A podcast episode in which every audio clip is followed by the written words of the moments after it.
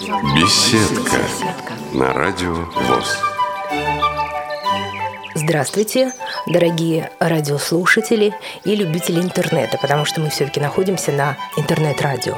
Меня зовут Илона Гольштейн, и у нас сегодня в гостях очень интересный, богатый, удивительный человек. И мы сегодня открываем вместе с нашей гостью новую программу, цикловую программу, которая называется «Беседка». Гостю нашу я представлю чуть попозже. А, скажу вам о том, что многие ее уже знают по детскому часу. Ее персонаж, любимый герой, очаровательный, озорной, но очень воспитанный кот Гришуня уже давным-давно в нашем эфире. Итак, сегодня у нас в гостях Ева Златогорова. Здравствуйте, Ева. Здравствуйте. Вообще, я сегодня хочу поговорить, конечно, о вашем творчестве. Но так как творчество тесно связано с вашей жизнью, то, э, наверное, давайте начнем с самого начала. Как вообще вы стали писать такие великолепные э, рассказы для детей, придумали вот этого замечательного смешного кота Гришуню, и у вас еще э, очень интересная, которую я от корки до корки прочитала, книга, э, которая называется «Сценарий, которому не суждено стать фильмом». Но давайте сначала начнем. Вы вот сами с чего хотите начать? Мне хочется рассказать о том, как становятся писателями и как писателем стала я. То есть я стала писателем, несмотря на свой, в общем-то, уже достаточно зрелый возраст, его я могу произнести, мне 68 лет, только пять лет назад. И случилось это не потому, что я хотела этого, а просто так сложилась моя судьба, что жизнь дважды поворачивалась ко мне не очень простым, простой стороной. Отсчет я веду своей писательской деятельности с лета 2006 года. Но, если позволите, я начну немножко раньше. Значит, я росла, э, родилась в Москве, росла, как все дети послевоенные. Достаточно трудно в семье. Но дети, они не замечают всего этого. И вот я, когда уже начала писать стихи в 2006 году, я написала такое стихотворение, я отрывок из него прочту. Маленький домишка, вижу я, стоит, на крылечке низком девочка сидит. Крупные кудряшки вьются по плечам – говорит малышка, куклу не отдам. И ценнее куклы не было потом. Куклу сшила мама поздним вечерком. То есть я хочу вот этим стихотворением подчеркнуть сейчас, э, что действительно детство было очень тяжелым, но дети э, в общем-то, к счастью, им не свойственно это ощущать. Как говорил Короленко, э, дети могут быть счастливы даже в трущобах. То есть они не замечают трудностей. Получилось так, что и детство, и юность у меня, несмотря на трудности, вот такие проблемы в семье, э, ну, они были только материальными, конечно, потому что климат был очень хороший, все годы был хороший климат психологический в семье. Но в 26 лет, когда я уже успела и выйти замуж, и родить дочь, Э, и ждала второго ребенка, у меня постепенно-постепенно зрение, которое, э, в общем-то, падало, его отсутствие не позволило мне дальше выйти на работу. И вот с 26-летнего возраста я осталась дома. И, конечно, это был большой удар, потому что, э, ну, потому что хотелось все-таки дальше продвигаться по жизни, и много чего хотелось еще сделать. Но прошли месяцы размышлений. И я постепенно-постепенно пришла к тому, что я должна в той ситуации, которая вот э, как она у меня сложилась, в этой новой жизни я должна все равно вот все то, что я хочу, я должна научиться делать. Ну, уже по-новому, то есть то, то, что я умела. И я действительно почти все научилась заново делать, но уже без присутствия зрения. Я готовила, я убирала, я стирала, я занималась с детьми. И мы ходили и в театр, и в кино. То есть жизнь практически была такой же полноценной. И на поездах здоровья мы ездили. То есть все было хорошо. И так продолжалось многие годы. Дочери мои росли, э, вышли замуж, э, родились внуки, и тоже все было хорошо, потому что, несмотря на мою вот такую вот мои ограниченные физические возможности, мои дочери не боялись этого и оставляли детишек своих со мной. И я э, могу сказать, что и внуков в достаточной степени подняла тоже я. И занималась с ними, и на даче одна с ними оставалась. Все было хорошо. Были ограничения, которые э, я почти не ощущала, потому что рядом со мной было много близких очень людей, любящих меня и готовых прийти мне на помощь в любую минуту. К великому сожалению, а может быть даже к счастью, наверное, больше, мы никогда не знаем, что ждет нас впереди, что ждет нас завтра. И вот такое завтра однажды в 2005 году наступило. Сначала э, тогда мне казалось, что это очень тяжелая ситуация. У меня младшая дочь уехала на постоянное место жительства в Германию. И с ней уехал три внук, трое внуков. А дальше э, в августе месяце тяжело заболел муж. И диагноз был болезнь неизлечимая. И вот это, конечно, э, было серьезным таким тяжелым ударом. И 9 месяцев мы надеялись все-таки на то, что все будет хорошо, потому что бывали такие моменты во время лечения, что становилось действительно лучше, и мы верили в ту сказку, которую сами себе придумывали в этот момент. В конце мая 2006 года муж умер. И вот когда он умер, вот тут наступил момент, мне ничего не хотелось, мне хотелось только куда-то скрыться. Но на мое большое счастье, через месяц, ровно через месяц, в конце июня, я попала в поликлинику, и мне предложили пойти на прием к врачу-психотерапевту. На мое счастье попался доктор, очень квалифицированный профессионал в своем деле, очень опытный и еще и эрудированный очень. И вот таким образом, потихоньку-потихоньку, не столько медикаментозными средствами, сколько разговорами, музыкой, стихами, которые он мне читал, и вы знаете, вот однажды он мне прочел такое стихотворение, стихотворение Марины Цветаевой. И вот, навьючив на верблюжий горб, на добрый, стопудовую заботу, отправился верблюд смирен и горд справлять неисправимую работу. Под темной тяжестью верблюжек дел мечтать о Ниве, радоваться луже, как господин и как Господь велел – нести свой крест по Божьи, по верблюжьи. И будет в зареве пустынных зорь горбы болеть, купцы гадать, откуда? Какая-то вдруг напала хворь на бедного покорного верблюда. Но ни единым взглядом не моля, вперед, вперед с сожженными губами, пока обетованная земля большим горбом не встанет над горбами.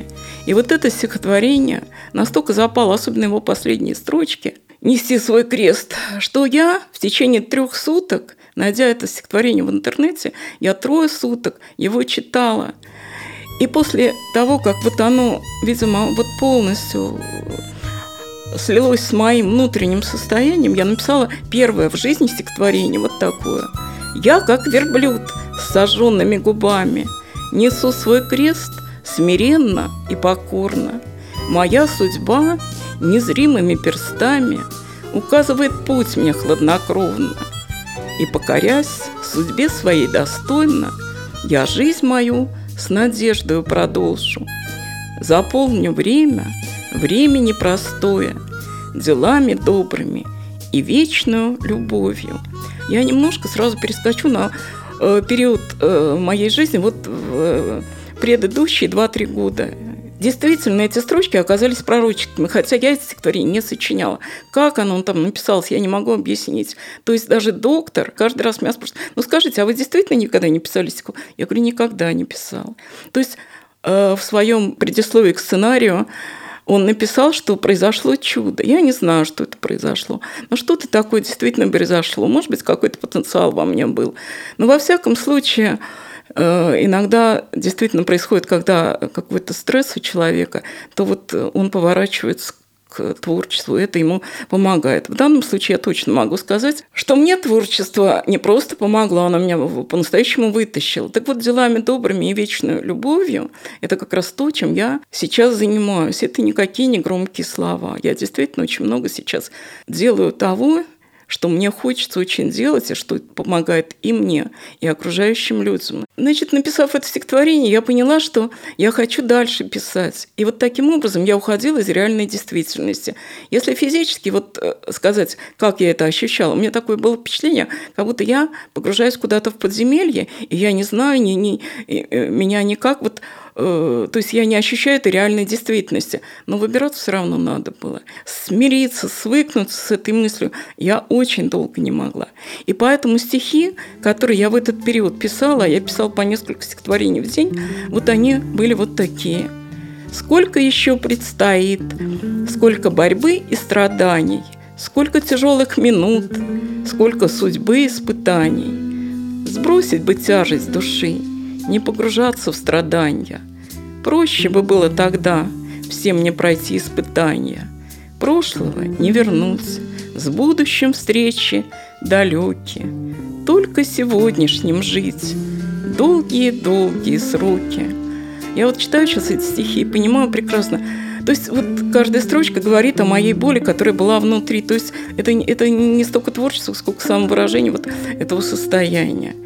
Год немыслимых в жизни страданий, год печали, разлуки и бед, год серьезных больших испытаний, дум о смысле отпущенных лет.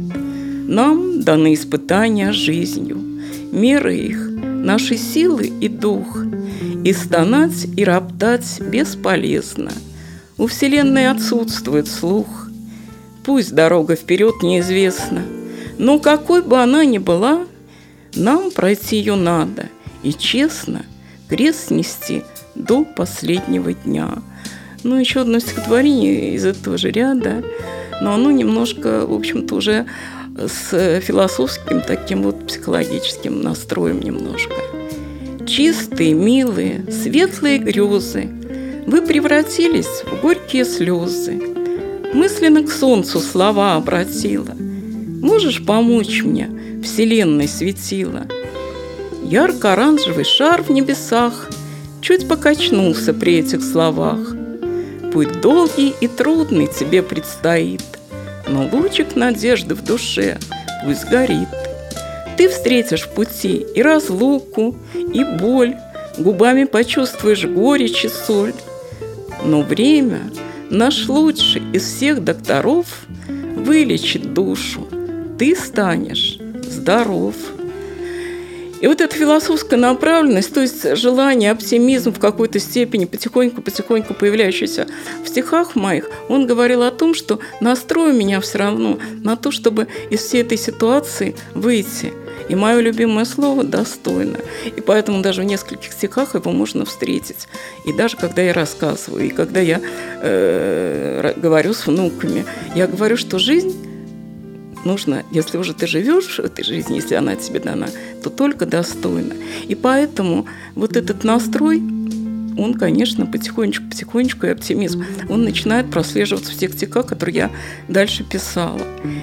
Вот такое стихотворение. «Взяв за руку крепко, судьба нас ведет. Куда, спросим мы? И услышим, вперед. А что впереди? Ждет нас радость или грусть? Судьба отвечает – сказать не берусь. Хотим, не хотим, руки не отнять. Судьбой неустанно по жизни шагать. Думай, не думай, гадай, не гадай. Ты просто о жизни счастливой мечтай.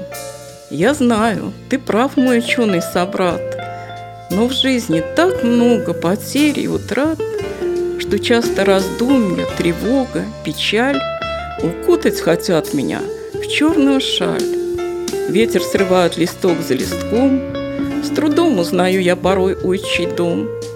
За окнами темень, ненастье, пурга.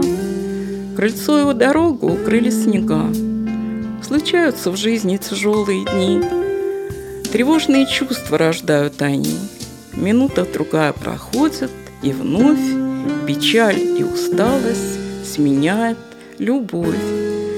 И вот таким образом, таким образом, потихоньку-потихоньку, это все стихи 2006 потом 2007 года. Но как становятся писателями, я вернусь немножко, и как э, Гришуня появился. 31 августа 2006 года я приехала уже в Москву, и я одна в своей квартире с собачкой, с панелем доли. И я не знаю, что мне делать. И я хочу написать стихотворение, про черно-белого котенка, а оно у меня не получается. И я села за компьютерную клавиатуру, потому что понимала, что я ничего не могу делать. И просто села и начала писать. Сижу и пытаюсь написать стихотворение про черно-белого котенка. Почему черно-белого, сама не знаю. И дальше продолжаю, продолжаю. То есть и у меня пошли-пошли мысли, а поскольку, поскольку все, что я пишу, я э, исключительно пишу через визуальный ряд, краски природы все остались и стали еще ярче у меня. Я увидела этого котенка на перилах балкона первого этажа, не застекленного. И как этот котенок смотрит во двор. И тут же я э, сама глазами этого котенка посмотрела во двор, увидела, что там происходит. Детишки там играют, там собачки бегают и так далее и тому подобное. И я стала это все вот э, писать, э, рассказывать, что происходит и как котенок. И вот таким образом появилась маленькая-маленькая такая вот детская сказочка, совсем детская. Если открыть, открыть 30 приключений, то покажется, что это книжка для маленьких-маленьких детишек. И вот этот первый файлик такой я послала подруге по электронной почте. Она мне пишет, слушай, у тебя очень хорошо получается, пиши дальше, что будет. Сижу и пытаюсь написать стихотворение про черно-белого котенка. Почему черно-белого, сама не знаю, но этот котенок обязательно должен быть с черно-белыми лапками и такими же ушками. Он маленький и очень красивый. Забыла сказать, он еще вдобавок очень пушистый. Беседка на радио ВОЗ. И я не, я не писала книжку, я просто писала, потому что вот нашла новую э, такую вот площадку, где я могу каким-то образом себя занять. Дети как приняли? Вот вы говорите, отсылали своим э, взрослым знакомым подругам, они читали это детям. Они и сами читали, и детям читали. Всем очень нравилось. Я принесла это все доктору, когда было написано 22 главы. А он мне говорит, послушайте, у вас получается хорошая детская книжка. Но я немножко так улыбнулась, потому что я книжку не писала. У меня даже в мыслях не было, что это книжка. Он говорит, давайте покажем детскому редактору. У него был знакомый детский редактор в издательстве «Малыш». И показали, и редактор сказал, да, действительно, это хорошая детская книжка, но мы неизвестных авторов не печатаем. И тогда, ну, раз я уже написала книжку, я, конечно, захотела ее издать. 5 ноября я закончила, я дописала до 30-го приключения и издала к Новому году, уже к 2007 году, я издала эту книгу.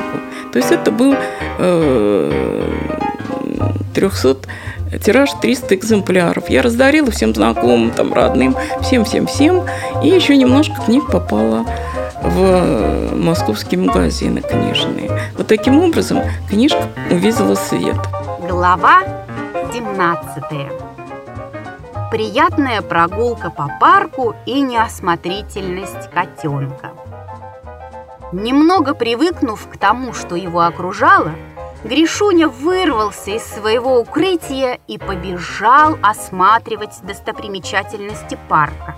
Вы, конечно, догадываетесь, какая достопримечательность его интересовала больше всего – Конечно, та, где можно было поесть. Пробегая по дорожкам, котенок включил на полную мощь свое обоняние. Благодаря этому он вскоре остановился у ларька, рядом с которым жарили шашлык. Книжка действительно по-настоящему нравится детям. И там разговор автора с читателем. Там почти нет прямой речи, только в конце книги появляется.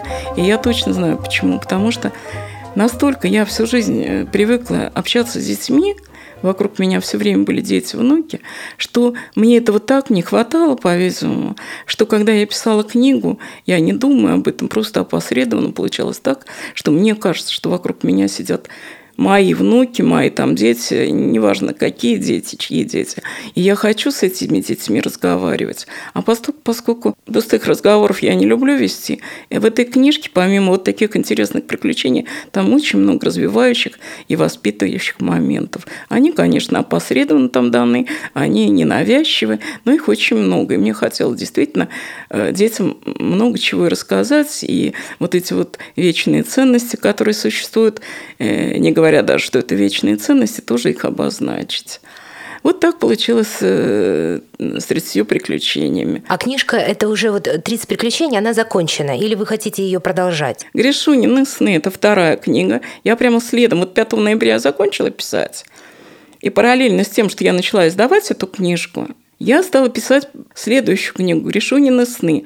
Если все приключения котенка Гришуни в 30 приключениях происходят летом, то осенний период приключений котенка Гришуни, а это, в общем-то, он достаточно много спал, естественно, совершенно, он видит в снах. Ну, и там есть и реальные э, события, которые с ним происходили приключения, но э, называются Гришунины сны, потому что основная часть – это сны. А в снах котенок тоже. Э, где он только не бывал вместе со своими друзьями, с которыми уже познакомился в 30 приключениях. И там есть и школа для зверей и птиц, куда Гришоня приходит записываться, потому что он очень хочет научиться э, понимать человеческую речь и говорить на человеческом языке. То есть в 30 приключениях он, он общался с людьми, но он же с ними не разговаривал. Это были с элементами сказки? Ну, скорее сказка, но с элементами были. Там не очеловеченный Гришуня он все-таки котенок, да, он там общается с людьми, да, он их понимает, они его понимают, но это все-таки это котенок. И вот э, в грешениях снах он уже там учится говорить по-человечески. Там выработана э, моя собственная система обучения русскому, э, человеческому языку с помощью радионаушников. Там очень много действительно такого вот необычного и тоже интересного. Вот я хотела бы остановиться на, на вообще издательстве вот этой книжки, рассказать, как она выглядит. Во-первых, она издана очень ярко, там э, прекрасные художники поработали. И если она в магазинах, продается она сейчас в магазинах, как Знаете, можно приобрести ее? Потому что это очень большой такой, ну, колоссальный труд на самом деле. Да, действительно, но ну, незнакомых авторов не только не печатно, но еще и им продавать книжки очень тяжело. А как ее можно приобрести? Приобрести в э, Библиоглобусе можно. Сейчас она есть только в магазине Библиоглобус, потому что я, как индивидуальный предприниматель, могу заключить договора с магазинами. Но для того, чтобы книжка продавалась, а их сейчас у меня в магазине «Библиоглобус» 7 или 8 уже детских книжек. То есть серия книг про котенка Гришони 4 издана уже. И еще э, несколько книг из «Скороговорки и загадки», сборник «Давайте дружить», и э, «Гришоня встречает гостей». Ну, то есть у меня ряд книжек уже, уже достаточно много. Вот мы вчера получили второе издание «Гришониных снов», а э, три, четыре, вернее, да, есть еще книжка.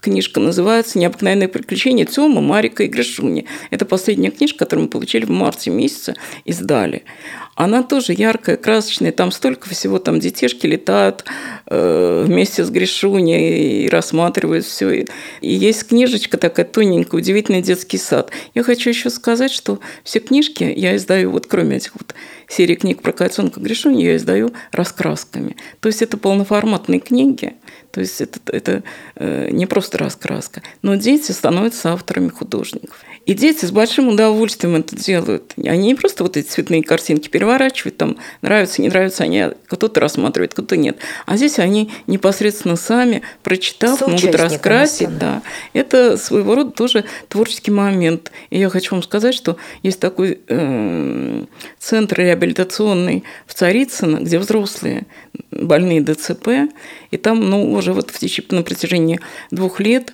я туда отвожу скороговорки, они еще и раскрашивают взрослые люди, потому что вот эту мелкую моторику пальцев таким образом они, собственно говоря, и развитие у них идет быстрее. Я вообще считаю Гришуню э, не просто художественным произведением, а таким э, большим э, образовательным проектом. Правильно. И поэтому я, я, вы знаете, я очень много бываю в школах. И в школах, и в библиотеках, и э, благотворительные, э, постоянные благотворительные поездки, и онкоцентр Морозовской больницы, и 18-й больницы, интернаты, и детские дома. И мы посылаем за пределы Московской области. Есть девочки, которые ездят, книжки посылаем. И отголоски везде только одни. Гришуни, вот там, где он уже кому попадает, он становится действительно любимым героем. Вот, вот такое четверостишее, с вашего позволения, я прочту. Котенок Гришуня, любимый герой, всех малышей приглашает с собой в мир света, добра, любви, красоты и безграничной детской мечты. И это действительно все так, потому что там действительно очень много всего хорошего. Хотелось бы, чтобы просто эта книжка была более массовой. Сейчас мы прервемся на несколько минут. У нас в эфире информационный выпуск, а после э, мы вернемся снова в студию и продолжим разговор с Евой Златогоровой.